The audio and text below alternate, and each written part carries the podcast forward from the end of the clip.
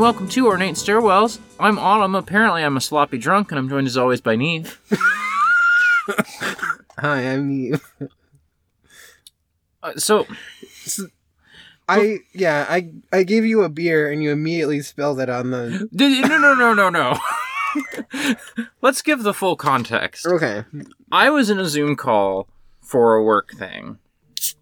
Um, and um, my coworker and I were joking about um, like, oh, after work on Tuesday, we'll you know because we both leave work at seven thirty, and then there's a meeting for the union organizing at eight, and we're like, oh, we'll just slip into the bar across the street, grab a couple beers, and go to this you know union meeting on Zoom and I, I said something about like, oh yeah, can I have a beer? And then you reached your hand through the doorway because I was sitting in our recording space, which is your closet, and you, apparently you were just raring to go, ready to record stairwells. I could hear that it was wrapping up because Uh-huh. I was kind of like I was just like poking around on my computer and my phone in my bedroom, and it sounded like you were wrapping up. And so I had my beer, and you said, "Oh, I'll take a beer," and so I just decided to hand one in.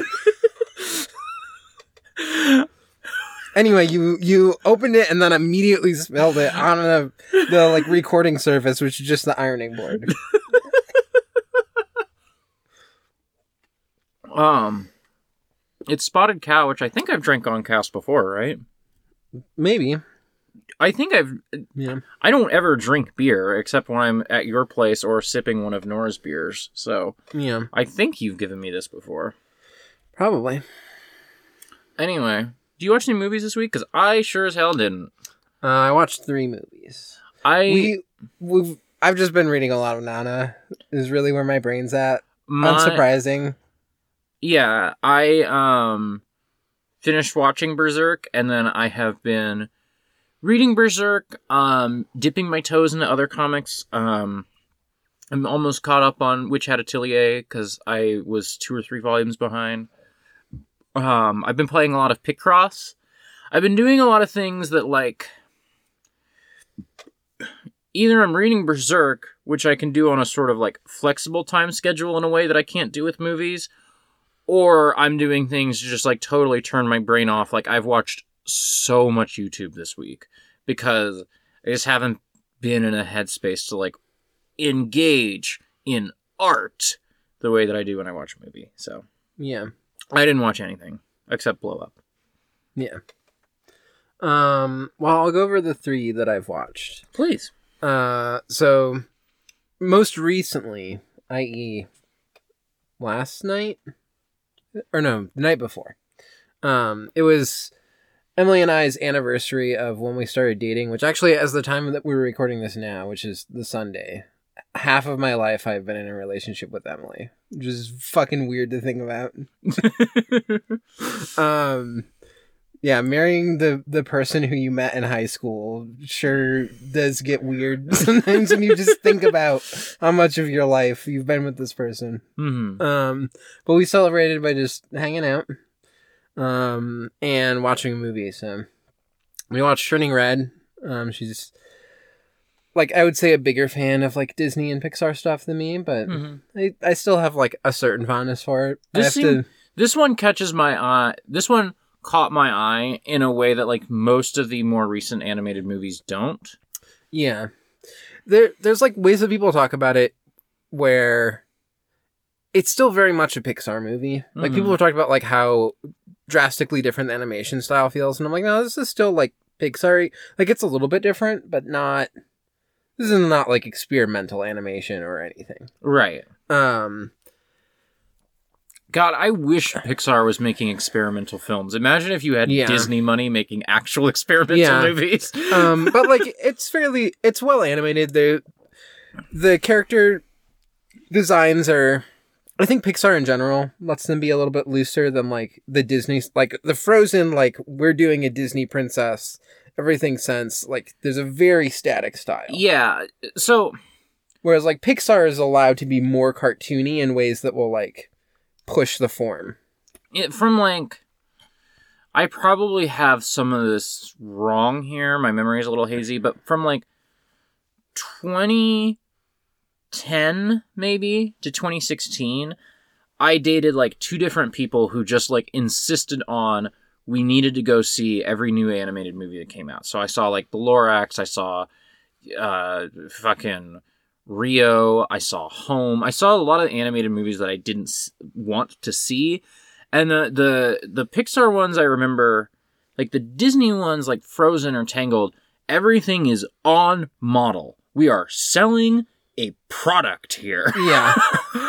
um whereas like the Pixar stuff does do a little more like squashing and stretching and like ooh Yeah. funny faces. Well, and also just like the model for Disney stuff, like Moana is like slightly out of Mhm. what the model is, but it's still like she's still very much this like same ideal yeah. depiction of like what a body is. yes. Like everyone still kind of adheres to like a way that bodies are meant to be presented uh-huh. in Disney movies Yeah. in a way that Pixar will allow for more cartoony, just like character designs themselves, Yeah. and cartoony in ways that will like express parts of of the human body in different ways. So like uh-huh. in this one, like characters often have like really big, toothy smiles. So you like see like you know it's just like a thing with like lines like you would draw in a cartoon. Mm. It's not like individually rendered teeth, but like everybody's like mouth is like open with their teeth like all the time in this movie Yeah.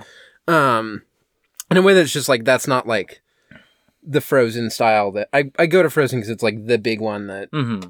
extremely blew up and it's probably why they're like even more here hewing towards like this Yeah. this this we just want to do this all the time Well, and also, you know, like, um, it is it is hard to do that sort of like cartooniness, the squashing and stretching stuff in 3D, like because you have Yeah. to like change a model around, or you have to build Yeah. the skeleton of the model so that it has that capability. You know. yeah Um, and it. My general impression is that the Disney movies have a much shorter turnaround than the Pixar movies do. Yeah, That- that- I don't. I don't have anything to back that up, but I just like look at them and I'm like, Frozen looks like a movie that came together in 18 months. yeah um but so like the designs are really fun.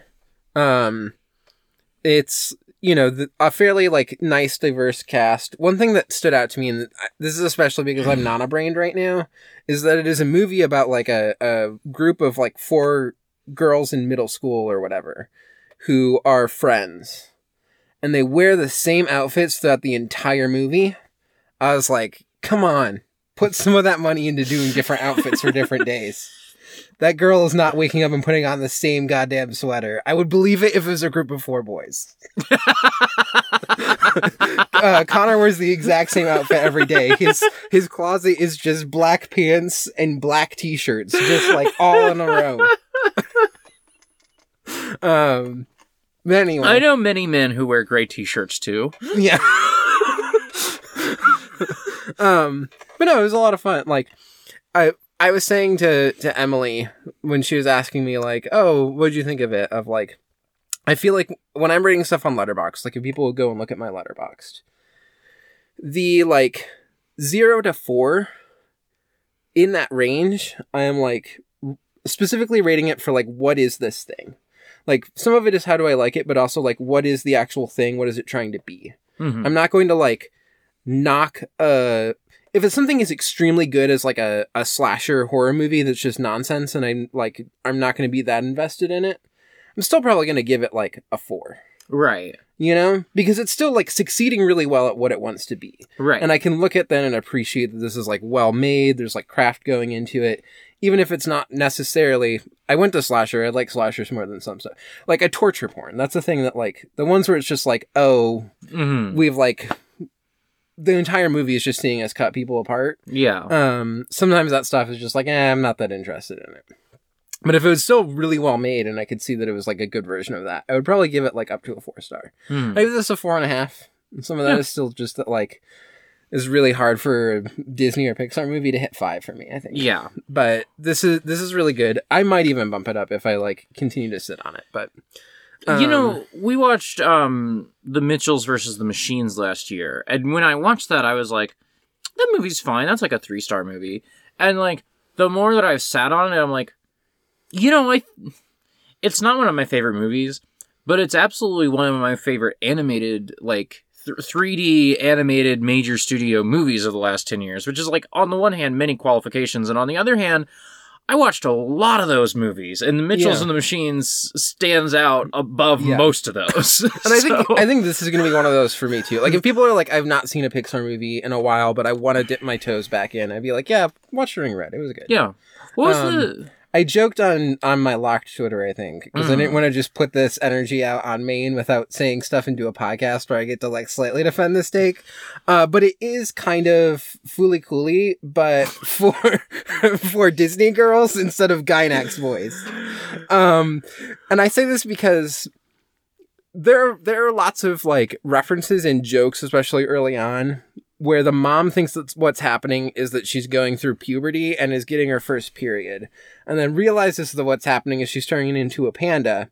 But also, the panda is still just an extended metaphor for going through puberty, where you like start getting like hard to control emotions and like you want to rebel more against your parents and things. And so it's like at once literally about puberty, and then also when you look at the metaphor, most of it is about puberty still. hmm Um, but instead of it being like a fooly cooly, like this is a boy Dream who's in love, yeah. um, MTV. um, yeah, but instead of it being like, you know, fighting robots and everything that that Fooly Cooly is about, it's like, oh yeah, she she's a furry basically, and um. it is also a movie about a girl who's a furry and who draws fan art and um specifically at the at the end this is like slightly spoiling but it's also pixar movie so you kind of know where this is going where she like embraces that side of her instead of just like fully Oh, the thing they do in all of these. yeah.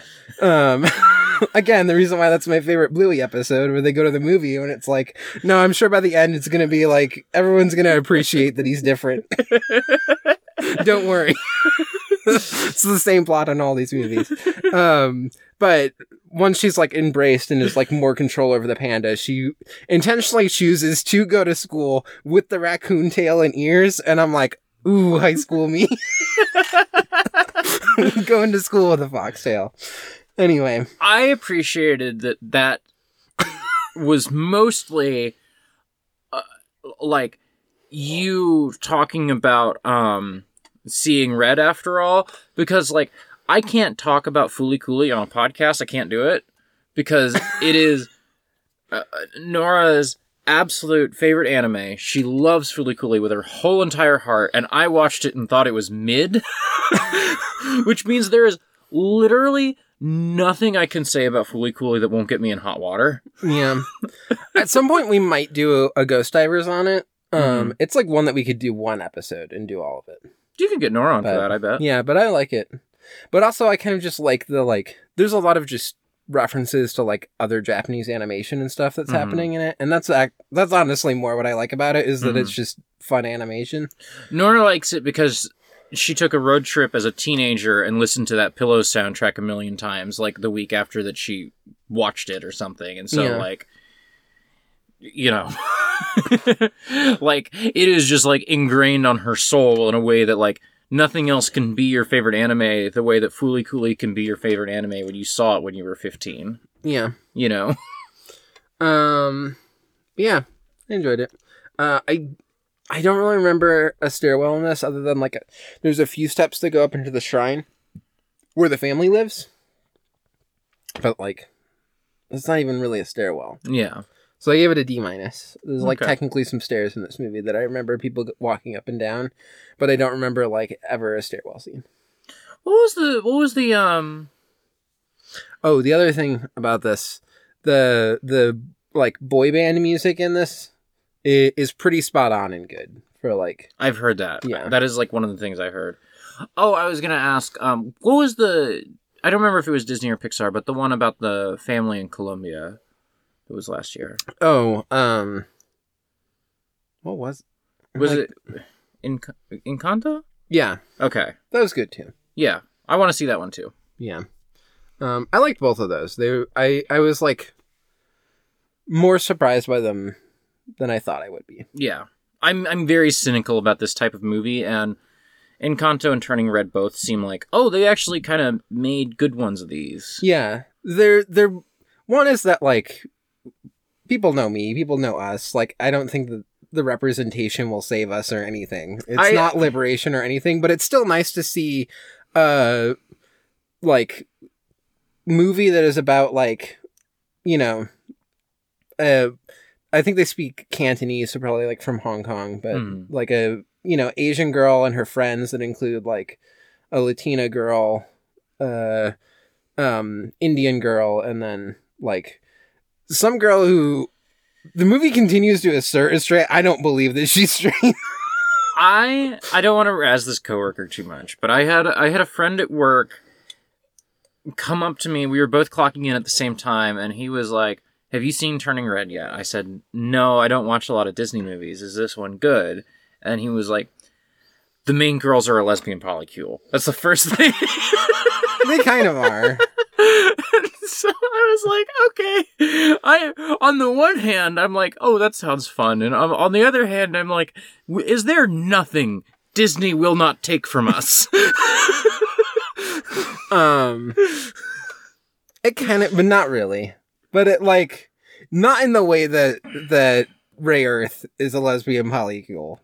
There's Rayearth is just like textually there's Hikaru like, has a polycule. there is such a stark difference between I read the between the lines on this Pixar movie and saw that it was a lesbian polycule, and I read between the lines on this clamp anime. yeah. um. Why do these five women live together? Yeah. Why the did they with the all change their names? Yeah, why did they all change their names at the same time? Oh, it was to celebrate the group, the formation of the group. Uh-huh. Um, It was a celebration of the formation of eating pussy. um, yeah, that's turning. around. Well, oh, so the other part is I've had half a beer. What's no. going on on this podcast? not not only a half a beer, you're drunk. Not only is I'm not drunk. not only is it like oh it's this diverse cast or whatever Mhm. which is still kind of nice to see but also i do appreciate that it's a movie about puberty that is specifically about girls going through puberty and it is like a pixar movie where they're making period jokes Mhm. you know Yeah. um but also it's like th- this is not gonna save us Yeah. pixar doing this movie is not gonna liberate us It, yes, uh, the, the the the point in favor of the representation I will give there is that like I remember growing up and like periods were a very like no you do not talk about that sort of Yeah. topic. And so I you know, I do hope that some, you know, young girls out there or or some young like men out there are like watching that and are like, "Oh, it's okay for me to talk about this. It's okay for me to not be grossed out by this." You Yeah. know, um, Um, and I mean, some of the stuff too is like around feeling like you should be embarrassed by it, but then the whole thing being like, no, embracing like the red panda, her turning in the red panda being this like symbolism of these all these multiple things related to puberty, and then again, it also being this is the thing that I liked about this and Encanto is that both of them are things where the ending is not like oh the the main character needs to like kind of follow what their parents are saying and things but like specifically the parents actually need to learn the ways that they're like treating their kids is is doing more harm than good we've gone so long on this Pixar movie. yeah Well, we don't have anything to talk about for the main segment. and so also you're drunk so you're I'm you're not drunk. punchy. um There's there's nothing. Once someone says, "Oh, you had half beer, you're drunk now," there's nothing I can say because if I say I'm not drunk, I sound drunk. If I say I'm drunk, I sound drunk. I lose. yeah I I lost the moment that I opened this beer. that I'm only drinking as a joke. yeah um seems like you don't appreciate that I handed the beer that I was planning to drink during this recording and let you have it instead, and then went I could drink that one. beer. I'm drinking this one. Okay. I like Kirin Ichiban more, but Okay. I was gonna have this for another recording. Mm. Um. Anyway, we we are gonna move on pretty soon to blow up the Antonioni movie. But I have two other movies that I will probably talk about for roughly the same amount of time. Sorry, who directed this movie? Who directed Blow Up? Sorry. Wait, Antonioni? Wh- one more time. Can you Antonioni? Did I? Antonioni? I'm making the movie. Sorry, I just needed to break the seal Oh, on that. Oh, um, but yeah, I, without like spoiling too much about Blow Up, both of us kind of watched it and we were like, not a lot happened in that, and there were some like aesthetic shots. You know, I we should talk about your other movies first, but my general feeling on Blow Up is that there are like moments where that's the greatest movie ever made, and there's moments where I'm like, I want to turn this off. I'm so fucking bored right now. um so similarly both Vampyres and killer's kiss were movies where not a lot happened and it was mostly just writing on the aesthetics of it um Vampyres is from 1974 uh it's by also all three of these movies british yes. um killer's kiss the least british in terms of like presentation although i think a lot of it is just doing that mid-atlantic thing Kubrick's an American, right? i'm not sure I was roasting Nora because Nora was doing a bad like British accent for Stanley Kubrick the other day. I'm like, he's an American, but I wasn't actually sure of that when I was saying it. he is american Okay, thank you. Um, he did do a fair amount of stuff that was like, Yeah, I understand. I understand how someone watches 2001 and thinks this must be a British guy. yeah. Um, Vampyres is extremely British. Um, and the the plot is like the very beginning of the movie. It just opens with, um, a like somewhat soft core scene of two girls having lesbian sex, and then a guy comes in and murders them. And then the rest of the movie, they are God, vampires. I wish that was me. the rest of the movie they are um vampires who are just like terrorizing the the not that attractive british men in the nearby town will like lure them to the the house where they were murdered um and then have sex with them and then like what i appreciate about this that i like with some vampire stuff like this is the thing with the hunger too is uh when they have to like use knives to to cut and then drink the blood. Like they don't have like just like the big fangs that grow out. Um, but yeah, so they'll like, you know, sleep with these men and then murder them and drink their blood. Um, but then like one of them is like basically toying around with a guy for too long. Um, and so he manages to briefly escape the house and goes to there's like these people who camped nearby in a um like RV basically. Um and goes and and sees them and is trying to like get help and stuff. Um and then as it like progresses like they also get killed. Um and the whole thing just like everything is building and there's multiple people just being killed by these vampires. There's no real plot happening other than just like people getting lured in and killed and there's like interspersed sex scenes that then turn into like people getting stabbed and then there's just like blood everywhere and then the the women are like holding up the arm or whatever and drinking the blood and just like blood all over them. It's it's a great movie if you just want like like I love Berserk. this this is what I expected Satan's Princess to be more like, which is just like really blood horny. hmm This is very blood horny. Mhm. I guess I've just decided that I'm watching like a porno every week for stairwells, but um yeah, and then it just all come I don't even remember why they end up fleeing. For some reason they have to like flee. Um and then it ends with this old British couple that are is going to like buy the house and the realtor is like, "Oh yeah, there's like a horrific murder here and people say it's haunted and like, you know, um, there's been like rumors that people disappear into the house, and they're like, "Oh, a haunted house! That would be so fun. We could have parties." And it's just, it's just like the funniest ending to like this weird horror softcore porno. But um, B minus. There's lots of shots of the the stairs in the Mhm. um in the uh apartment um or not the apartment the the big building um and then Killer's Kiss is a, a noir that is about a a boxer who's about to retire. We see his like final bout where he goes up against like the young hotshot who's like rising in the ranks and obviously loses. I love Um, boxing movies. Yeah, there's not as much boxing in this as I wish Damn. there was. There is some good boxing though.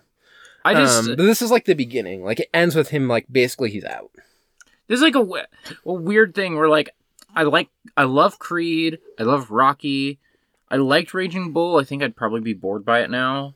Um, on the Waterfront is like not a boxing movie, but is about a guy who used to box and is very sad. There's a lot of movies I like that are like about This is, boxers. this is basically about a guy who used to box and is very sad. I think are like are mid-century boxers just like fundamentally sad people?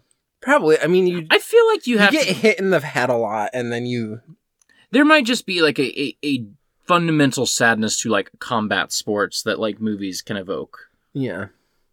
Um. The wrestler Anyway. is another one of these. Uh. His apartment building is so there's like his window just like looks out to like two feet away another window. hmm and um th- across the hall or like across the window um there is a woman who lives in that place and He breaks his leg and has to like just looks at her all the time. no um and so then she's trying to get out because her boss is like it's you know the movie being made in 1955 so stuff stuff is like not really gone into detail but seems like might be like her boss is like doing terrible sexual things with her but again stuff is kind of just hinted at and never like really talked about. Um but and so she's trying to like get free of the boss. And then basically the the rest of the movie is honestly not that much plot of just like them trying to run away together and him eventually having to confront the the boss. Um and that final fight between him and the like abusive boss is in a like warehouse just full of mannequins. Um and so very little happens in this movie. There's there's no like interesting plot to talk about. There's nothing like like you know what this movie's going to be once you like see what the plot's going to be. As soon as you're like oh they decided they're going to run away together you're like i know what the rest of this movie is. Mhm. i know exactly what the rest of this movie is. And it is. There's no like surprises in that. Yeah. um and so the the whole like the pure what i really did enjoy about it was just you could see how kubrick would like become this person who can do these really like constructed beautiful scenes like these shots where everything is like very well put together. Um because he's starting to already get this like you know this is one of his early films. We get this eye of, of like how to frame the camera and how to have like interesting things in that frame and all of that. Hmm um but none of it like fully you watch this and you're like compared to later stuff he's did and it's just not that impressive Yeah. but it's still like like it's a thing where i watched it and i was like i think if it didn't have his name attached to it this would just be like oh yeah there are way better film noir. Hmm the the cinematography is in it in it is like maybe a little bit more elevated than some stuff but like really it's not that notable. Yeah. Um, What it- and it being like him elevates it, but it's still just like that fight in the thing full of mannequins is great because it's just a warehouse full of mannequins, and you know, it's Kubrick choreographing a fight in there. So What is Kubrick like without all the money in the world to just spend as long as he wants Yeah. torturing people and making this movie? yeah, like like it's when this. you when you take the budget and the the propensity to like ruin people's lives, what is Kubrick? yeah. like Well, what's there? This is the nugget here, but he just he needs that money and he needs that um that name where people will just let him destroy their lives to make a movie. um but yeah, A, there's some good stairs in this. Yeah. There's the so also because there's the window, there's like shots where they'll be going down the stairs or like up the stairs where you literally have to go all the way down and then up the other building. to like get to the other room. Mm-hmm. You know, it's not like there's like a, it's not like it's like a U-shaped building. It's just basically like two buildings next to each other. Okay.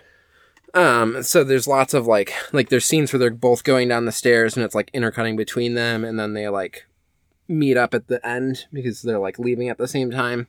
Um, there's like a shot when the boss like goes to like attack her or whatever, and then he's like trying to help her, and he has to like run all the way down and then all the way back up. And then there's also like a train station scene where she's like running down the stairs to be like, "Oh, I love you," you know. One of those movies. Can I say something? And I don't A want for you- stairs. I don't want you to roast me. What? You're a little drunk. All right, blow up. Um, this might be a short episode of Sterile might be a because sh- we don't have a lot to say. I just Blow don't have. I, okay, okay. Blow Up is a 1966 uh, English language film directed by Michelangelo Antonioni Hey, you making the film? about a bunch of men what talk like this. really, it's just one man who talks like this. Oi. Yeah, it's about the most despicable British man you have ever met, which is honestly kind of impressive because there are a Oh lot of despicable God. British men. Put put every despicable man in every every despicable British man in every movie you've seen. Roll that into one guy, and it's this MF right here. um. Okay, so like broad outline why I picked this movie is that I am a huge, huge fan of the Brian De Palma um thriller like you know action thriller spy movie Blow Out. And i knew that this was a remake of that. And so i was expecting a 60s action movie. And i was like oh that's kind of i don't know what that's going to be like Yeah. that'll be interesting they based the conversation and Blow Out on this those are two of the greatest movies ever made there's got to be Mhm. something here Turns We're- out it's the plot outline for a great movie. we are introduced to a, a shitty man who I'm told is named Thomas by the Wikipedia. I don't know if they say his name in the film, but that's neither here nor there. Somebody Um, might at some point be like Thomas, Yeah. and we were just Thomas. yeah, and we were just too busy being like, "Oi, me lads," to hear it. So we did make a lot of British jokes while watching this movie, We're, and a lot of Antonians. we're introduced to Thomas, who is a like high fashion photographer, basically. Yeah. Um, and he has this like, you know, huge, enormous studio space that he definitely like saw a bunch of magazine photos of Andy Warhol's factory and was like, I want that, but in a flat. Yeah. um, and then for like a half hour, we just watch him take photos yeah, you just of models. you just watch him take photos of models. He Just a go- bunch of '60s ditzy bimbos. he goes antiquing um for for props that he can use in his photos he harasses some women um and then he goes to a park and he's taking photos and he sees this like couple who like clearly don't want to be seen and he starts taking a bunch of photos of them. Yeah. um and the woman from this couple approaches him and is like i want that camera and like is like trying to get his negatives away from him. And he's like no. These are my negatives. Yeah. and he's a real prick about it um Oi, bird. i think he calls her a bird at one point. yeah, point he does a lot. uh and then that kind of just ends for a little bit and he goes back to antiquing and then he goes and like meets up with his agent who's like oh i think we should do this photo in the book. Oh i think we should do this photo in the book. This, you, this is actually a sort of interesting scene for my general read on the movie so we'll circle back to this maybe.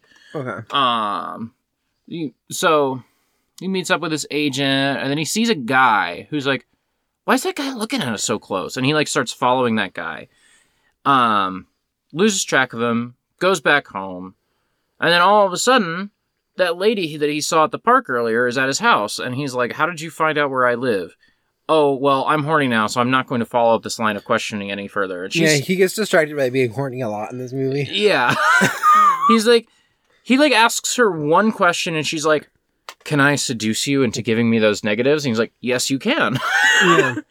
they talk for a really long time where nothing happens. Um, and ultimately, she thinks she has the negatives and leaves, and they end up not sleeping together. And she's like, "Oh, you can have my number." Yeah, but he does like a fake out and, and Yeah, gives he her the actually has the negatives. Yeah, he gives her the wrong like real. because he wants to use these photos in his book. He thinks it's like a perfect way to end his book. So he starts looking at the photos and he's like, this is the best part of the whole movie. He like starts looking at these photos and he's trying to figure out why does this woman care so much about these photos. This is the second best part of the whole movie, so you forgot the very ending. But This is the second best part of the movie. he starts looking at the photos and he's like, why does this woman want it? And this is like an entirely silent sequence. This is like this is like the the the fuck, fuck, fuck part of the wire. That Yeah. scene in the wire, but it's like totally silent. I've never seen The Wire. okay. Well, someone's out there laughing at that. He's doing that scene, but it's totally silent. And he's like, "Look, in this picture, she's looking over to, you know, these hedges over here, and I got a different photo from a different angle where you can see those hedges, and I, you know, blew up the photo. This is how this movie gets its name. I blew up the photo, and I can, I can see a man with a gun in the hedges, and so he like, he is like, calls his agent and is like, I saw a murder today. And his agent's Mm. like, He first calls up and is like, "I have fantastic news. I prevented a murder today." Oh, right.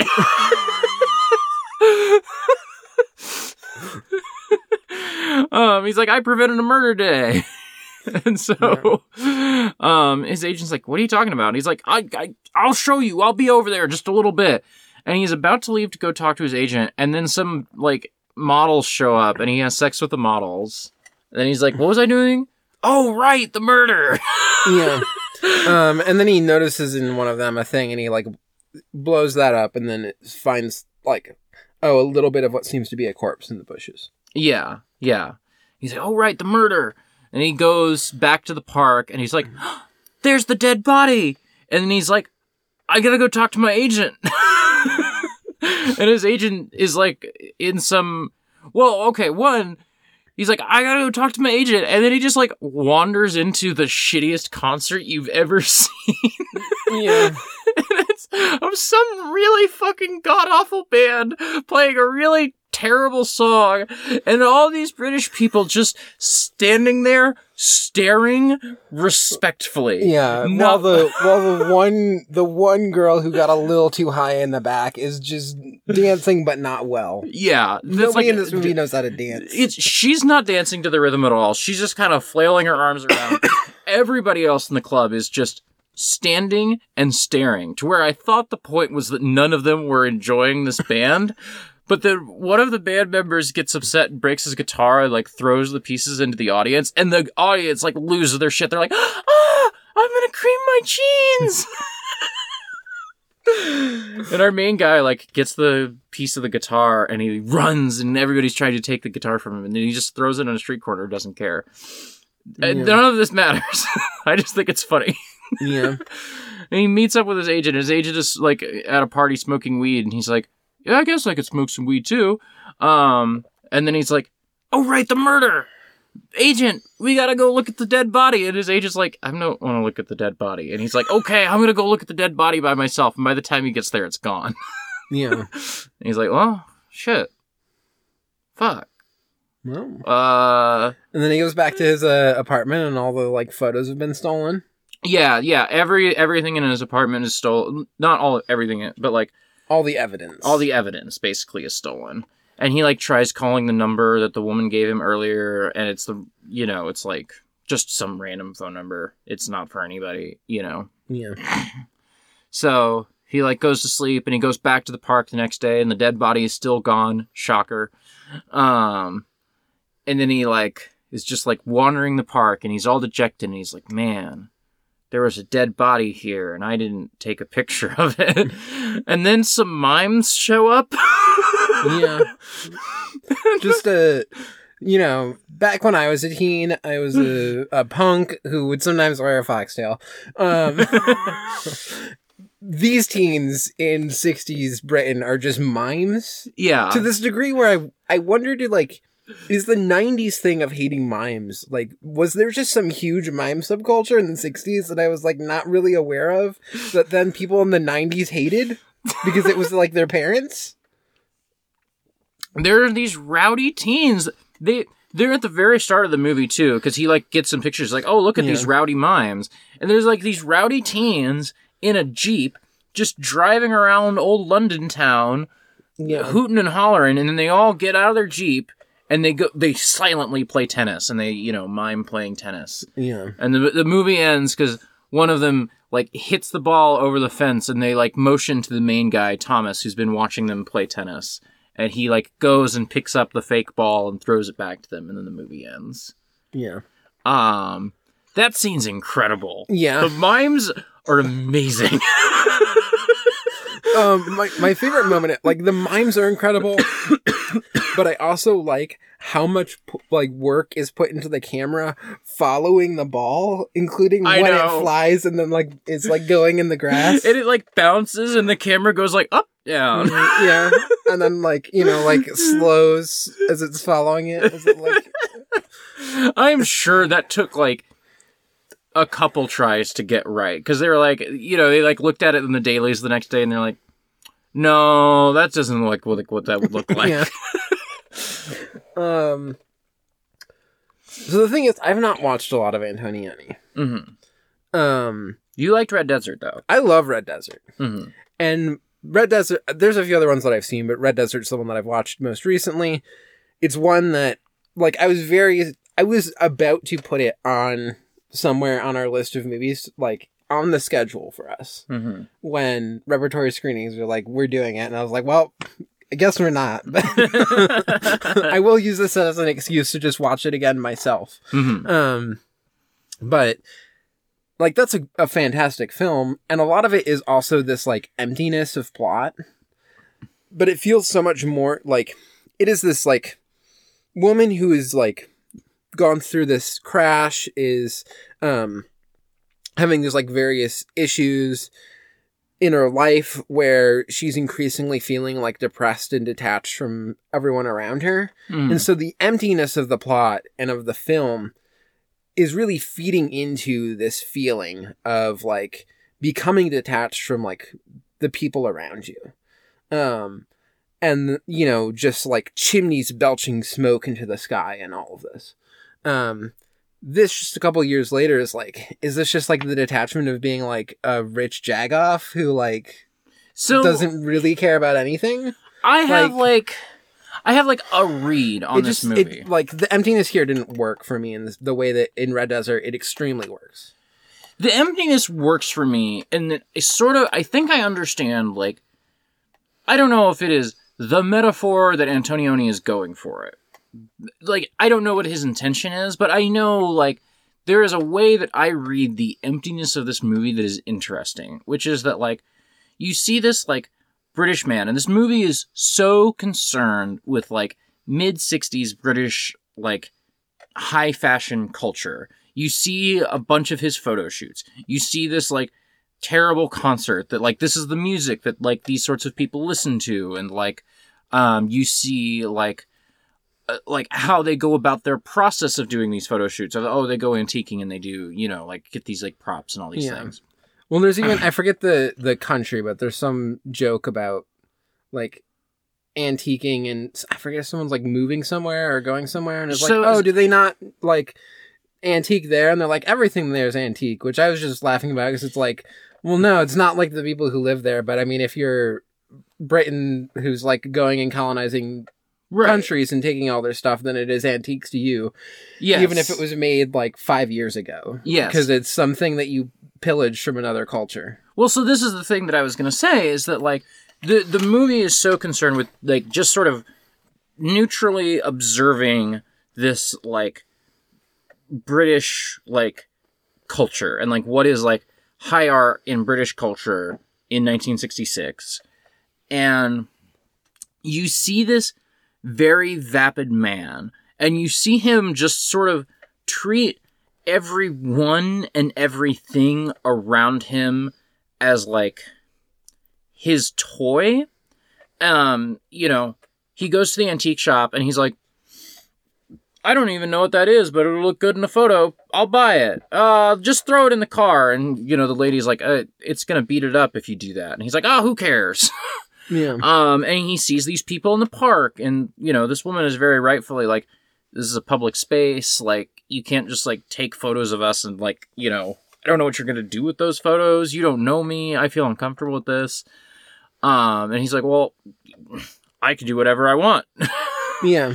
um, and y- you know, you just see this very like, oh, the uh, the way he treats his models is very much like these are not people. These are like these women's bodies are objects for me to use, and the most like he just does not think of them as people, you know. Yeah. And I think The, is- the end of the 30 minute him taking photo fashion photos at the beginning is him telling everyone that they need a break and they should close their eyes for a moment and then he just leaves and forgets that he's taking photos and hangs out with his friend for a while. Yeah. And then like the movie's kind of interesting in that like it's not quite taking place in real time in the way that like a movie like Cleo from 5 to 7 is taking place in real time, but you see like every moment of a part of this guy this guy's day. And so like like 30 minutes later in the movie you're you sort of have a sense of like I think it's been like 3 or 4 hours of his life that we've seen, you know? Yeah. And he like calls his assistant and is like, "Are the models still closing their eyes?" And the assistant's like, "No." He's like, "Well, make them close their eyes again." And so like, yeah. uh, he's just an asshole. And I, I like read all of this as like a sort of like, this is like the exact type of person that the British Empire is built to produce. Like culturally, Yeah. like this is what imperialism does to a motherfucker's brain. um and like I think that's interesting. And then like you you take that guy who is so vapid and sees everything as like tools for him to use and doesn't like care about people is just like making art because he thinks that like art in and of itself is like a good thing or like it's like it's going to make him money. I don't think he thinks about art all that much if, as an artist. And you confront him with something that's like real, like oh, the the the last thing I wanted to mention is that you in that scene where he goes to meet with his agent the first time and they're at a restaurant, you see all these like photos of like, oh, look at these poor like war-stricken countries or these like street urchins and this uh, on London who are just lining up at the soup kitchen and you see all these poor people in these black and white photos. But he doesn't like care. He's just like putting them in his book and he's going to make money, but he doesn't care. Yeah. So you could make him confront something real, like, oh, here's this murder. And for like 15 minutes, he gets really interested in it. And he doesn't care anymore. And he's not going to do anything. He never calls the police. He never even goes and takes the damn photo. He's just like this. He's supposed to be an artist and he's supposed to, you know, be the sort of like grappling with these things of like, what is life and death or, or whatever and he just is like not capable of that because he just sees it as like, oh, I should get a photo of a dead body for my book, Yeah. and he's just a vapid person. Um. but no, I I have that read on the movie, and I think it is interesting. I don't think it makes it like fun to watch the really boring movie though. yeah. So th- this is the thing while you were talking, which is like, I'm glad you said all that because I I did like improve my my view of the movie a little bit. hmm Um, and I think that there's like that stuff is all correct. The stuff that's like happening in here, intentionally or not. Yeah, Um, I, mean, it- I would not be shocked if Antonioni gave a move, gave an interview where he's like says all the things I just said, but maybe he was intending something different. I think there's like Yeah. a lot of ambiguity and like I think he's very intentionally working in negative space where I can watch it as a person who thinks that British culture and imperialism is bad and I can read that into it. And maybe someone else can watch it and see that negative space and read something else there. yeah. Um, But I I think the the thing that still like sits with me of like Red Desert is a great film, and I don't know how much I'm going to think about this again. Is Red Desert is doing similar things, but it is like from this focal point of this character where it is like it's talking about stuff around mental illness. It's talking around, you know, she's still like a fairly wealthy person and Mhm. things, but it, it is still like talking around ways that like people are deeply alienated from modern society, um, that are like at once like relatable for me as a person who's often alienated in Mhm. society, um, and that also like is something that is like I guess just like a, a, a story that feel that I'm like more engaged in, that I, I care more about like, oh, this woman who is like struggling through things.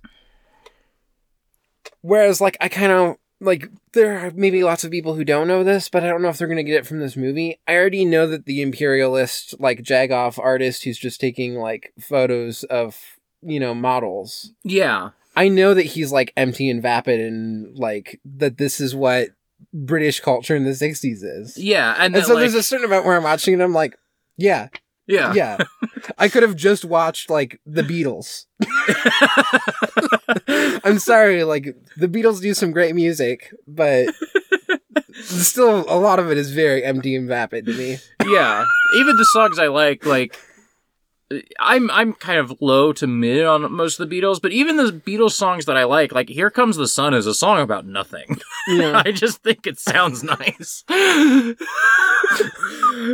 oh no, shit! The sun's gonna rise, and I'm sad today, but I'm gonna be happy tomorrow. Thanks, George. yeah. Thanks for inventing the sitar. anyway. Um so yeah, that like I think that's like the fundamental divide for me is just that like what Red Desert is talking about is something that I actually care about where I'll be engaged and this is just like yeah, I know this sucks. Yeah. Well, and uh, also, I already knew all that. uh, well, and also it's just like I th- I think my read on this movie is interesting. It's a fun thing to think about. Fundamentally, I do not care about watching a detestable little shit man have a three-way. It's Yeah. not like fun.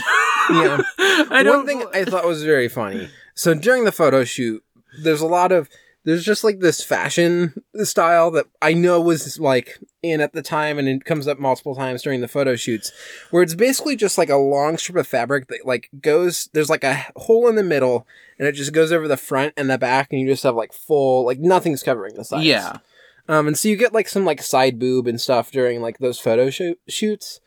Um, and then when the the woman who is like a part of the murder or whatever is coming and trying to get the film, she's topless for most of that scene, but they're like notably never showing her breasts in this way where I was like, oh, is this just like they're they're just this movie's never gonna do that. Mm-hmm. Like the movie is like constantly hinting at it and never going to do that. And then the the two bimbos come in for the, the threesome, and then it's just like tits everywhere, and I'm like, oh okay, like, what's changed, movie? yeah.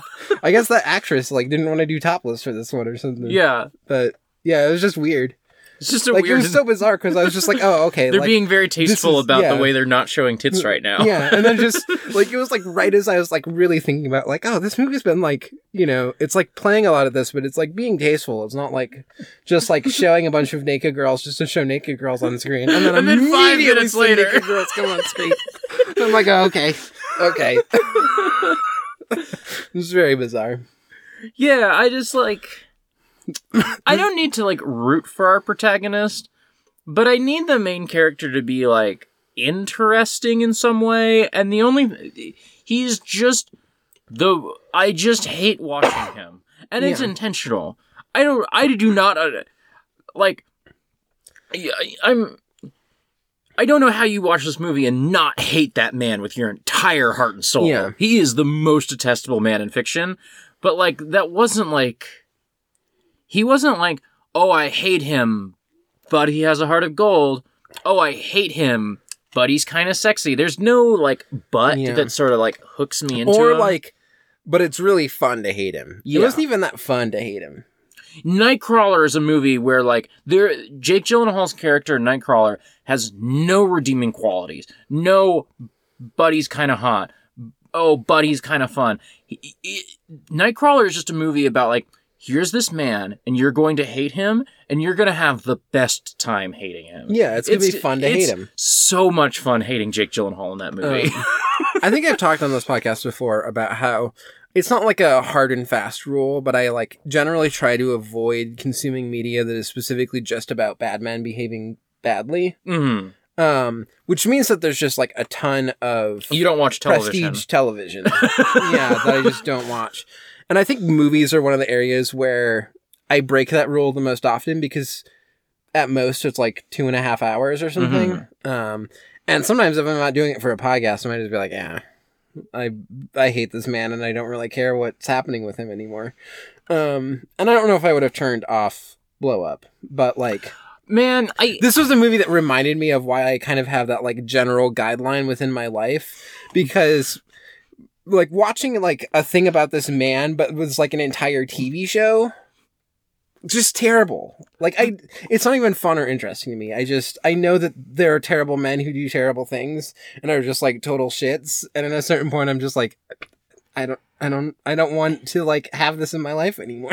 if I was watching this movie by myself, not for a podcast, I probably would have turned it off. Which is so disappointing because I would have missed the mimes, which are fucking incredible. I don't think I would have turned it off because I like Red Desert so much Uh-huh. that I would have sat through it still. hmm Um, I probably would. I probably would have zoned out and checked my phone a lot more than I did. But we were just like joking around the entire Yeah, time, so that saved it. That's the other thing is that like, if I was watching it by myself, I would have gotten to the mimes. I would have been like, "Why are there mimes here? Is this movie over? Oh, it's got five minutes. Okay, I'll watch these fucking mimes."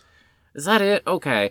Because I was watching it with another person, we were like, uh, this movie's kind of nothing. It's got its good parts, but it's fine. And then rowdy mimes roll up and just derail the movie. And we are hooting and hollering along with them. We're like, thank you, mimes. It's, I cannot explain, like, I mean, I think that the mimes are getting at this like emptiness of culture that you're talking about. oh, but, absolutely. yeah. Yeah, like, like that, like, But the most entertaining thing in this entire movie is just people pretending to play tennis. yeah. And, like, the most, like, the most meaningful interaction that this character has with another person is pretending he's throwing them a ball. Yeah. because every other interaction he has with a, another human being, he just treats them like dirt. But like, he just helps these mimes out. Yeah. He just does something nice and plays along with them. And then the most meaningful thing he can do is pretend he's doing something meaningful. Yeah. but Well, and also just like subsuming himself enough to play pretend, uh huh. You know? Yes. To be like, yes, I will do what you're doing. Yes. And and like giving up his ego enough to like I'm probably going to look ridiculous pretending to grab out this ball cuz the man that we have seen for the first like 90 minutes of this movie or whatever absolutely cannot let go of his ego for the minute it takes him to walk over to where the ball landed and pretend to throw the ball. But at the end of this movie, he gets to a place where he's like I'll play along with these mimes for a minute Yeah. and then he just like goes, you know, he like wanders around the park, and then it's like title card, end of movie. Yeah. I have a I have a quick question for you. Yeah. I feel like we're we're winding down. We might get to stairs soon. Yeah. Um, would you want to? This is also I'm saying slightly to terrorize Joao.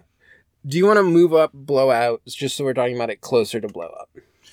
Uh, listen, you can ask me any day of any week of any month of any year. Do you, I want to watch terrorize- Blow Out? I thought you were gonna say, "Do you want to terrorize Joao?" and my answer is always going to be, I'd rather watch Sisters, but yeah, let's watch Blow Out. okay. I just want to like, especially right after, like, if I feel, I feel like if I was really high on blow up, then I would be like, yeah, let's like, we can take a beat and we'll come back to it and we'll talk Mhm. about it and we'll we'll like maybe talk about how things have changed. We'll give it some space. But this just feels like Blow Out is going to be such a different movie to me. It's I haven't so seen different. either of these. then I'm kind of I feel better about doing it immediately and then talking about it. Yeah. And like they by nature of them being so different, they'll just have more of their own space. Hmm. Um, preface for uh, Blow Out for listeners. Uh, like I say, 1981 remake of um, Blow Up. Not not really a remake, inspired by. Um, directed by Brian De Palma. Brian De Palma, um, like one of the great like makers of movies for perverts i- in American history. Like the man just makes depraved movies for depraved people and I eat that shit up. Um I think like Carrie and and particularly Sisters. Sisters is one of my favorite movies. It is directed by Brian De Palma.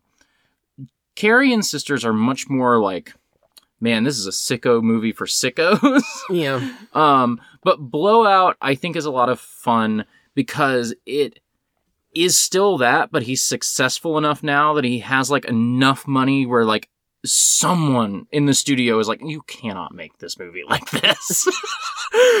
so he like reins it in like he if he's usually at like 100%, he's still at like 95. This is Yeah. still a kind of like gross movie at a lot of parts but um, he has to rate it in, but he has so much more money than he usually does. I love Blow Out with my whole heart, but um, I it's been long enough I couldn't give content warnings for it, but you might want to look up like there's definitely violence against women that might might be sexualized. I cannot remember, so people Yeah. might look up like a list of content warnings for Blow Out, um, just to double check. Yeah. Um, and if you're sensitive to to um if you're sensitive to like sexual assault stuff in movies all in movies at all don't watch sisters if if you can watch a movie with that you should watch sisters because that movie's good but um brian de palma movies are not for everybody i think Yeah.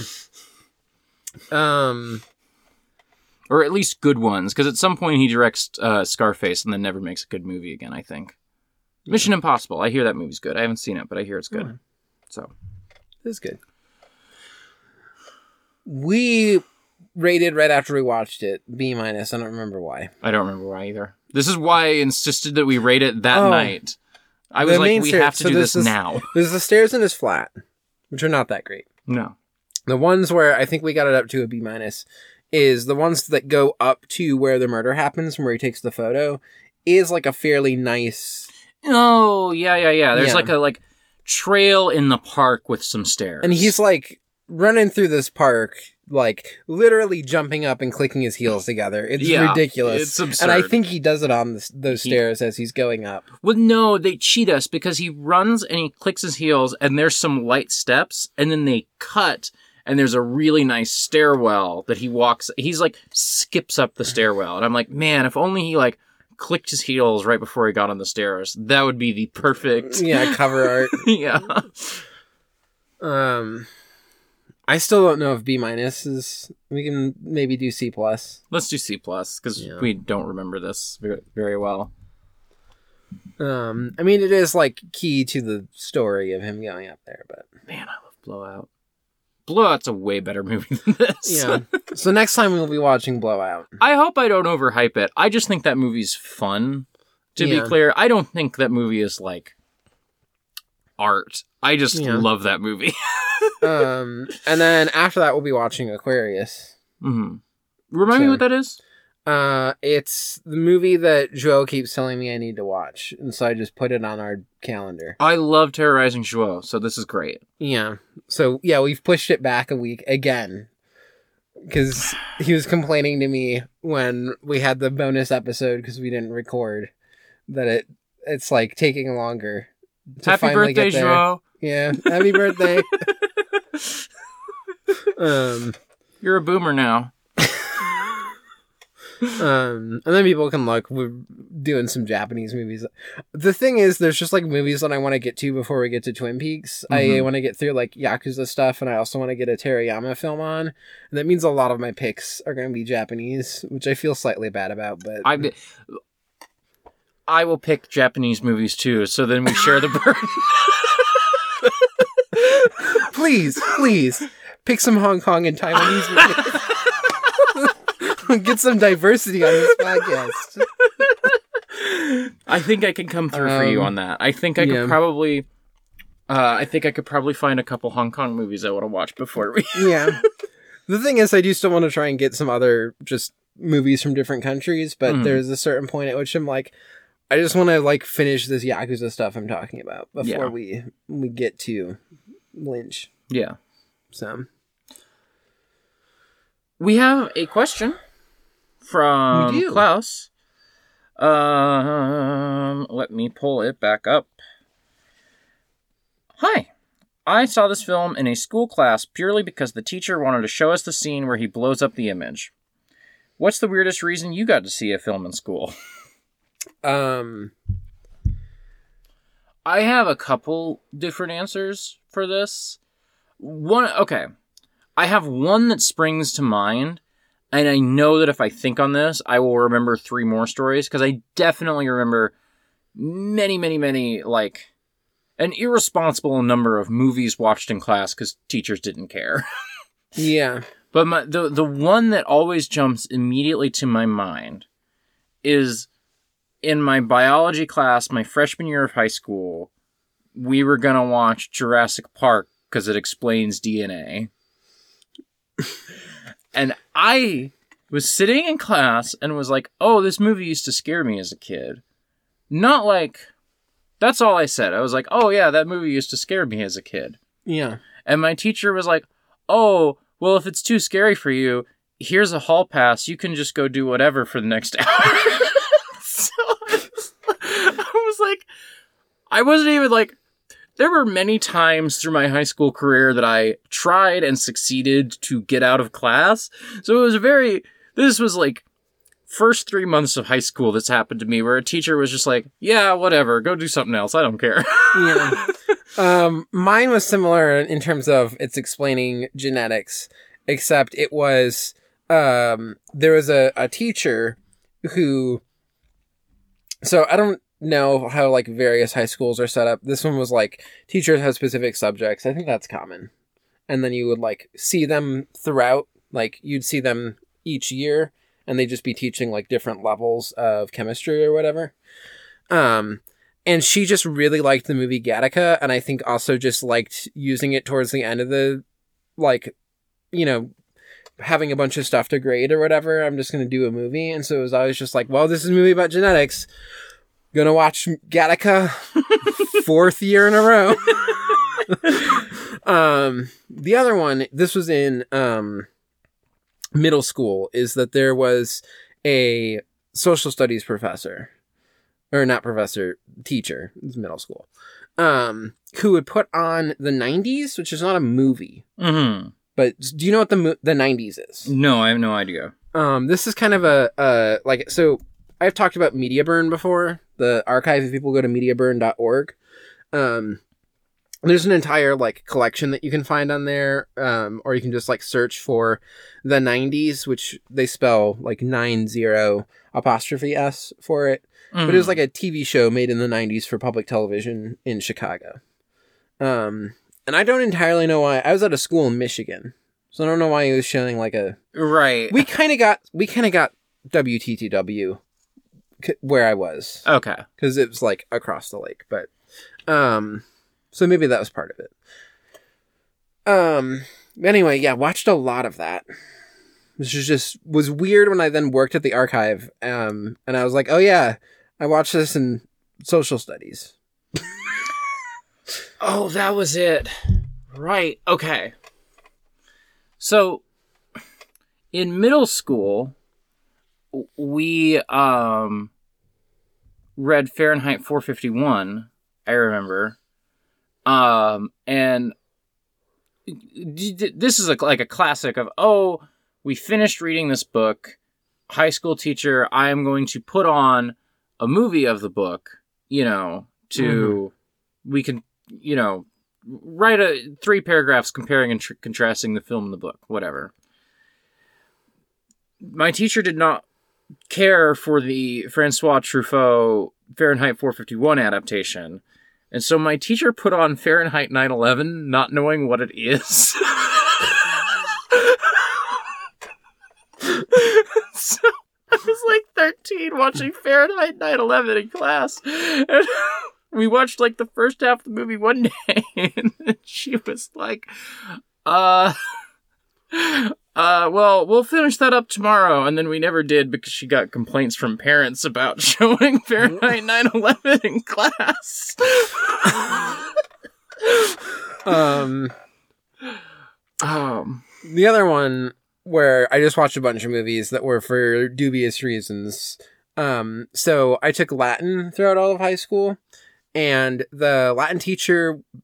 I don't know if tenure exists in like Michigan public schools, but it was essentially the the stereotype of like the teacher that has tenure and so is just given up. mhm. Um, It existed in Missouri public schools, so it Yeah. wouldn't surprise me. Um, and so she was very old. She was very weird. So she like owned goats and would talk about her pet goats all the time. Um, she would never take a left turn in a car, would always take right turns and would try to figure out a way to get someplace doing right turns because left turns were more dangerous. Uh, she frequently gave the advice that people should become urinologists because they make a lot of money. um, just like a very bizarre old lady. She was great. She was a lot of fun. Um, and just every once in a while, she would just not want to teach. And so she would be like, we're going to watch some more Jason and the Argonauts or like any of the other, you know, always like very cheap old movies that are like about something vaguely like right. Greco Roman. Right. Yeah, yeah, yeah, totally. um, but yeah, so much Jason and the Argonauts. We watched a lot of that. Because I think that one's just really long. yeah. And so she could just like take one of the tapes and put it in I and think be like, we haven't watched this tape yet. I think we had that but with um at some point like the the teacher was putting on the like 2012 Clash of the Titans movie. yeah. Um, the other one that I just remembered was this is not a public school experience. This is like a different thing. There was one time, I think when I was 20, where I was driving and the light was yellow and I was like, I think I can get through. No, I can't. Yes, I can. No, I can't. And I ended up like going through. The light is like fully red by the time I go through. So I like ran a red light, but it wasn't like it wasn't like, oh my god, I was like endangering lives. It like just turned red basically when I go through the intersection. And of course, my luck is the car next to me is a cop car. So I get pulled Yeah. over. Um, she writes me a ticket, you know. I have to go do a like driver safety course basically, which is one afternoon I drove into Kansas City because there was not any fucking driving course that you could do in Lawrence, Kansas. It was too small for that. Yeah. So I had to drive into Kansas City and I get there and this guy is like it's me and like 20 other people. Um this guy is like, "Hey, um I have all this like stuff I'm supposed to tell you about driving safe, but my wife is in labor." so I'm going to put on this movie. and if you all can sign this and it'll say you're here and we'll send it off to the government and you know, you will all be good to go. But I need to leave now.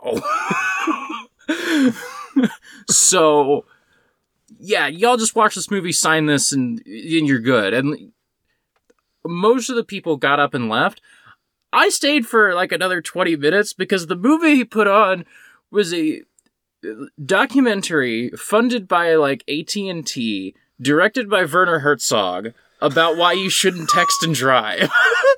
so it's this deeply this. it is this deeply sad Werner Herzog documentary about like three families who have been afflicted by like texting and driving. Yeah. Um, and I didn't watch the whole thing. I I think I was the last person there, and I was only there for fifteen minutes. Um. So you started telling your story, and I didn't want to interrupt you, but you did mention that uh, you're taking a, a class you know, and watching the movie was instead of Jason and the Argonauts, it was the 2012 Clash of the Titans movie. Uh-huh. And then during that entire story that you told, I just kept thinking about how I had a master's degree and was married in 2012 when that movie came out. anyway. Are we done here? Yeah. Do we want to do box office game or are we just done? Let's do it. Okay. We got time. Yeah. Um For people who don't know, um, if you go to boxofficega.me, this is a website that it's got a Wordle style game where it gives you one week in the box office. It tells you it's the year I was born. This time we have the weekend of September 9th, 1988. Um, and it tells you, like, oh, this movie made this much money and it was the most popular movie this weekend. Um, Yeah. and you have to guess the five movies that were like in theaters that weekend, basically. And you can, um, you know, Yeah, the That's it. five like highest grossing movies in theaters yeah. that weekend. So, um, and the, it gives you information of like who distributed it, the the gross that week, um, then uh, the total up until that point with the like number of weeks it's been in theaters. So like here we can see the top grossing one. Number one is from Universal, um, and this was its first week in theaters. oh, also, like, let's say I just had memorized like the weekend of September 9th, 1988. I could guess all these movies and I would get like 200 points for each, basically. Or we can like expand this and get the tagline and you know, we would get 160 points instead of uh 200 points, but we would have a little more information to guess this. Yeah, So, um, we might just play this on the podcast in the future. I don't know. Yeah, I mean they did it on where- VoIP Life and they were like, "Oh, this is terrible." And I was like, "I had a lot of fun listening to it." So, Yeah. if you if you don't want to listen, you know where to find us. Go listen to a different episode for plugs, but um Yeah. Um we were saying that like if the network just made a bunch of money where this was our full-time job, we would just have a like daily podcast. I would just do this every day. Yeah, that's just us playing this and then potentially if it was like really like fully paying a bunch of money for us. Hmm. Um this is just 100% like we clock in, clock out Yeah. uh every day, potentially have to watch the movies that we haven't seen. Yeah, that's what I that's what I suggested is that we have to play this movie we have to play this game every day. And then like the last time that we played this, we had never heard of Windtalkers or just by the No, skin I of had heard of Windtalkers. by the skin of our teeth we got Windtalkers. It was um the sum of all fears that we were like I've Yeah. never heard of that movie in our life. Yeah. And we were like, "Oh, we'd have to do a stairwells about that." But we're not doing that. yeah. Anyway, any um any mean- like guesses first off for like 1988 movies? Um, I'm trying to think now because Die Hard is 88. there was that meme that was like movies that came out. The Die Hard might be on here. How early would that have? Well, but it's a Christmas movie though. Did Yeah, it come out in December? I don't know. I was going to we can't google it at this point. Yeah. Because the thing is, I was trying to remember because this is the year that I was born, and there was that Letterboxd meme that was Uh-huh. like your favorite movie from the year you were born or whatever. Yeah. But I remember there not being a ton of movies I had watched from the year I was born. Yeah, I remember you doing that and being like if this was like 87 or 89, I would have had things, but I didn't have anything for 88. Yeah. Um Do we want to reveal anything here? We want to do a, a wild guess and just like throw out Die Hard just to see? let's just try Die Hard. Okay, we'll just try Die Hard, just shot in the dark. Um. Hell yeah, it's number 4. All right. This has been in the- this is a Christmas movie. It's been in theaters 4 weeks in in September. Yeah. All right. Um. No. What? Wait. Nine weeks? When did this come out? I don't remember when Die Hard came out. Um. I guess we could Google it. Also, sorry if there's like typing and and button pressing on here. Um, There's just nothing we're going to do about that. Yeah. If I had my tablet in here, I could do it, but Emily always wants to do the crossword while we're recording. So Um any other 88 movies? there Let's wasn't see. a Terminator So- that year, was there? Uh, I don't remember. We so the the studios that we have are Universal, New Line, MGM, uh, Die Hard is 20th Century Fox, and then United Artists. I feel like that Um, United Artists is going to be a tough one. Yeah. Um, I can't think of any movies that are like distinctly 1988 in my mind in the way that Die Yeah. Hard is. I feel like tagline is like the is a really good balance of like sometimes you just know it yeah, instantly. Let's try. but you don't spend tagline. too many points getting tagline Yeah. in the way that like if you got the plot. He's not the first uh, actor to impersonate a president, but he may be the last. Actor impersonating the president movie. Hmm. In '88. So, um, I assume he's not doing like a I'm impersonating Ronald Reagan, but it's probably somewhat analogous to Ronald Reagan. Maybe. Um, I really don't know on this one. Do we want to reveal anything else, like another actor or something, or like one of the actors? I feel like director wouldn't get us anywhere, but I feel like actor might get us somewhere. Yeah. I don't know. Do we want to go straight to actor one, or Maybe. yeah? This is the first week in theater, so it's like very hard. Richard Dreyfuss impersonating the president movie. Richard Dreyfuss impersonating the president movie. I'm like, I don't know if I know this. I yeah, I just I don't know that I've ever heard of this Um, because like that we know everything there is to know about it. It's a movie where Richard Dreyfuss either is the president or is impersonating the president, yeah. and I just I've I've got nothing. It's like, what happens if I type in president? The American president, rampage, president down. The Bad president, president. president, bad president, assassination of a high school president. um, I really have no idea. On yeah, I have. I have nothing. Um, Like I don't I don't think that anything we revealed is going to give me do we just want to do the the give up basically? I just don't think I'm ever gonna. Yeah, I guess we're gonna give up on this one, which is a bummer. But yeah. what's the name of it? Oh, I guess you can lose all the points and still guess. I think they've changed this. Little known actor Jack Noah is working on location in, in the country of Parador at the time the dictator dies. Oh, so he's like, it's not the U.S. president. Dictator's right hand man Roberto uh, makes Jack an offer he cannot refuse to replay the dictator.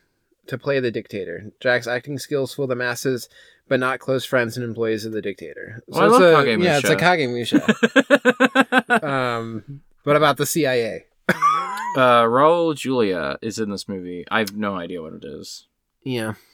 Yeah, Moon over Parador. never I've heard heard, it. that name before. I've never heard of this. I never would have guessed this in my life. Um, okay, new line. Give me that tagline. Just when you thought it was safe to go back to bed. Oh, this is gonna be a. Uh, this isn't gonna be Nightmare on Elm Street, but this is gonna be like Nightmare on Elm Street two or three. I bet. Yeah. I don't know when did the first one come out. Eighty two.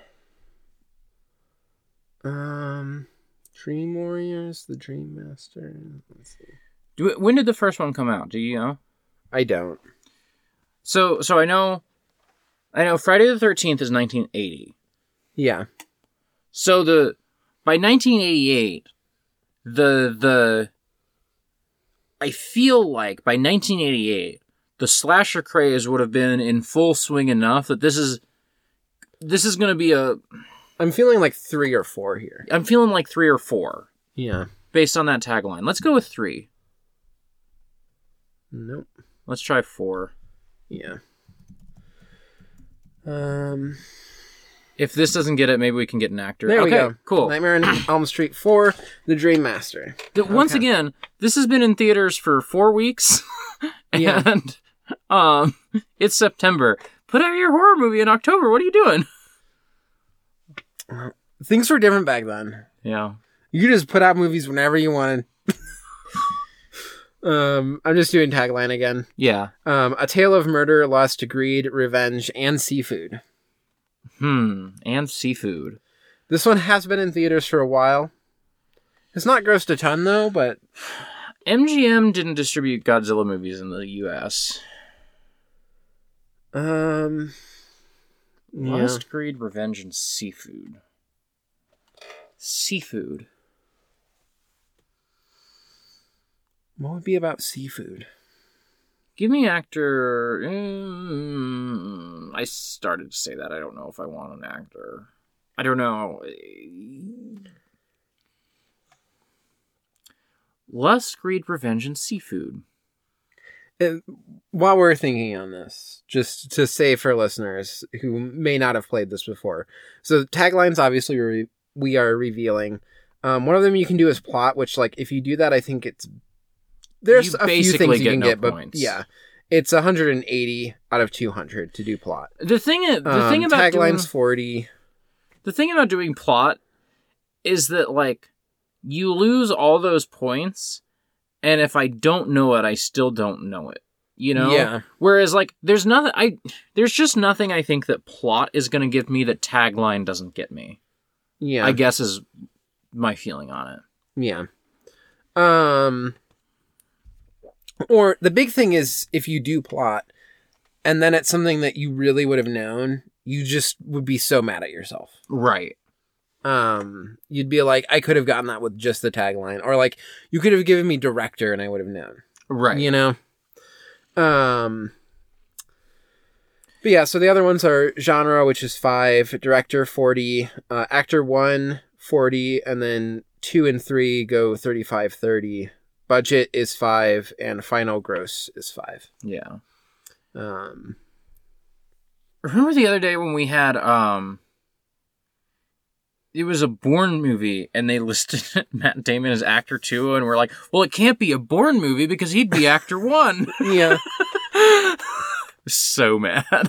Um, do we want to do we want to do one of the actors? I'm not like coming up with anything here. I, yeah, I feel like if the actors don't give it to us, I probably just don't know this movie. How are you feeling? Actor two, Mm, give me actor 1, I feel like. actor one. Okay. John Cleese. A Fish Called Wanda. Yeah. I don't even know what that movie's about. But come on. Um, there we go. Okay. And then let me let me close these because otherwise I have to keep scrolling up and down. Yeah. Um, final One one. more. Uh, do we want to just immediately go with tagline again, or this is week three? It's made uh 16 million so far. A United Artists movie that made $16 million. I'm not going to know what it is, probably. Yeah. Like, I just feel like I'm probably not going to know what this is unless it's a well known movie. Um, so tagline: suspect, investigator, passion, betrayal. This could describe every movie. yeah. this could describe Um, every movie. I'm gonna I'm gonna do an actor. yeah, you is there a number you feel good about? it- what follow your heart here? Actor two, I've never heard of him. Tom Berenger. I don't know that name. I know that name, but not enough to like I, place. I'm gonna Google him just so I could see a face. Maybe if I saw a face. Yeah. Um. Yeah, that's him. Uh, I've definitely seen him in films before. That's an actor. Yep. Um, I'm gonna, I'll reveal actor one here. Debra Winger. I don't know her. I do not know this name. oh my god. Let me let me just pull her up. Mhm. Uh, boop, boop, boop. So it's. My guess is that it's going to be a movie where these two, like, one of them committed a crime and the other is investigating the crime, but they fall for each other Yeah. based on that tagline. Um. God. I I don't think actor three is gonna help us here. Try director. Maybe Yeah. if it's a director. Costa Gav- Gavras. Yeah, I don't know this. I'm gonna do one last one, which is genre, just to. Okay, so this is like veering more into into like thriller territory and not Yeah. romance. Um, I've I've got nothing for this one. yeah, I really don't know. I'm just gonna reveal all hints and see if I can get it from this. From the plot, maybe. Yeah. So a woman starts working on a farm and gets to know the owner. They get on well, and she also gets on with his children. Um, he asks her to stay on when the work is finished. Things are not what they seem, and we discover the woman is actually an FBI agent. This movie sounds bad. This might be. Let me just try this. If this is not it, then I don't know what it is. Nope, it's not The Ranch. Which I, I think is a thriller that I vaguely remember. All right, let's give up. I'm not getting this. Oh, also John Heard. Um, what's the name of it? Betrayed. Yeah, I was not gonna get that. I'm just gonna, I'm gonna look this one up. This is a weird mix of like movies we definitely knew and movies we definitely didn't know. Yeah. oh, 1988, Die Hard, sure. Oh yeah, Fish Called Wanda. Okay, obviously. Um, and then just like two movies I've never fucking heard of. Yeah.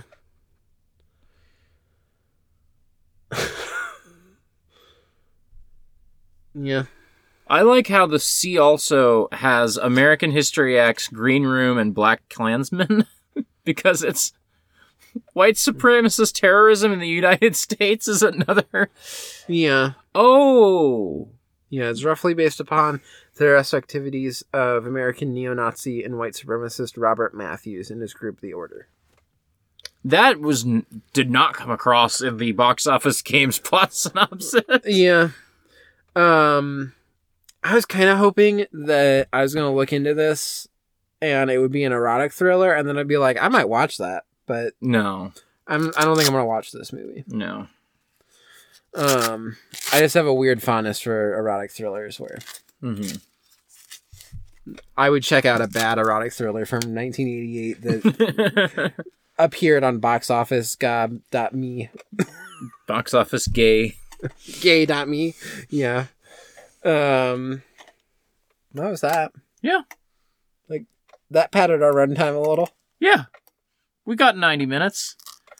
I want to go read Berserk. Let's get out of here. Yeah. Where can people find you online? People can find me at FoxMomnia on Twitter or at media underscore pile where I'm just posting a bunch of uh, panels from Nana currently. People can find me on Twitter at autumnal underscore coffee. You can find all my other podcasts by going to exportaud.io. That takes you to the Patreon page where we have links to all the free feeds, or you can save yourself a little time, give us $1, and then you got all the podcasts right there in the Patreon feed. You get them one week early. You give us $5 a month, and you can listen to Pop Town Funk, a podcast that was supposed to come out yesterday, um, as this podcast is released. But, um, that's not going to happen because we haven't recorded it yet as of tonight, the day before it's supposed to go up. So, Poptown Funk soon. We are not going to. We will delay the release, but you are going to get your Poptown. Yeah. Like, we're never going to just cancel an app because of scheduling stuff. So, yeah. uh, especially because people pay good money for Pop Town. So, Um, maybe eventually you will get to the point of like the live at the table stuff with uh, friends at the table, where it's like we didn't do one for months, and now it's like middle of March, and you're getting a thing that's like, here's the one from November 2021 that we recorded two weeks ago. um, it is wild of just. I really enjoy those episodes, but it, there's like a moment where I'm just like, no, now you're doing too many. I can't keep up. Um, I guess people should go listen to Friends at the Table. yeah, that's a good They're great. podcast. Yeah. Um, Also, Ghost Divers. also Ghost Divers. It's my other a bad podcast. podcast. Shut the fuck up. It's my anime podcast. Meow meow. You were on some of it. I was. Those episodes are good. Not the ones I'm not on, though. We've been over this. We've been over this. I just like antagonizing you. It's almost as good as antagonizing Shlo. Almost. Um, and when people hear this, we're gonna be starting second gig soon, which Connor and I have already watched and recorded all of those. But Mm. we're definitely done with movies for a little bit. I mean, I guess we'll do Solid State Society. Yeah. Yeah. Is that like is that like a It's like a OVA movie kind of thing. Okay, that's what OVA was the word I was looking for and I could not find it. Yeah. Cuz I knew it I was like just trying to ask was it like a new movie that ties in the standalone complex or was it a recap movie? That's what I was trying to ask. It's like a not. it's like a new movie. Okay. Um, Is it good? I haven't recorded that one yet. Okay. Um, You didn't like yeah. second gig, so Um, I mean, the thing is that I, I do still like enjoy Second Gig. Like, I would watch Second Gig over a lot of other anime, but I just like the first season so much that I get mad at Second Gig. mhm. Get mad at what it is, like compared to broader. But I would still watch it over like Bleach, probably. Like I have, no, I have no desire to see Bleach. I would watch Second Gig again. You know, like in the grand scheme of anime. anyway, I've seen Solid Society once and don't remember any of it, so it'll be fun. I literally don't remember what the plot is at all. Um, Okakoro is real. Okakoro is real. Took a weird intonation with that one.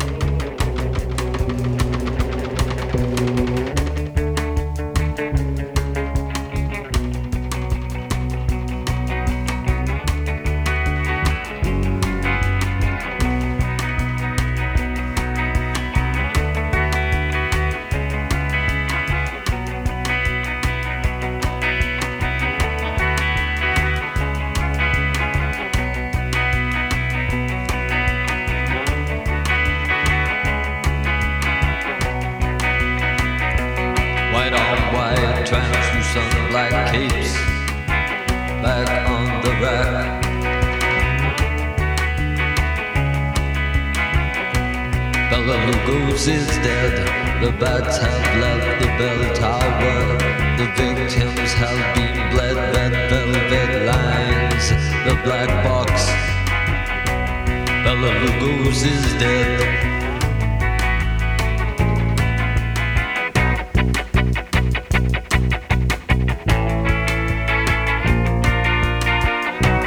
Bella Lugos is dead.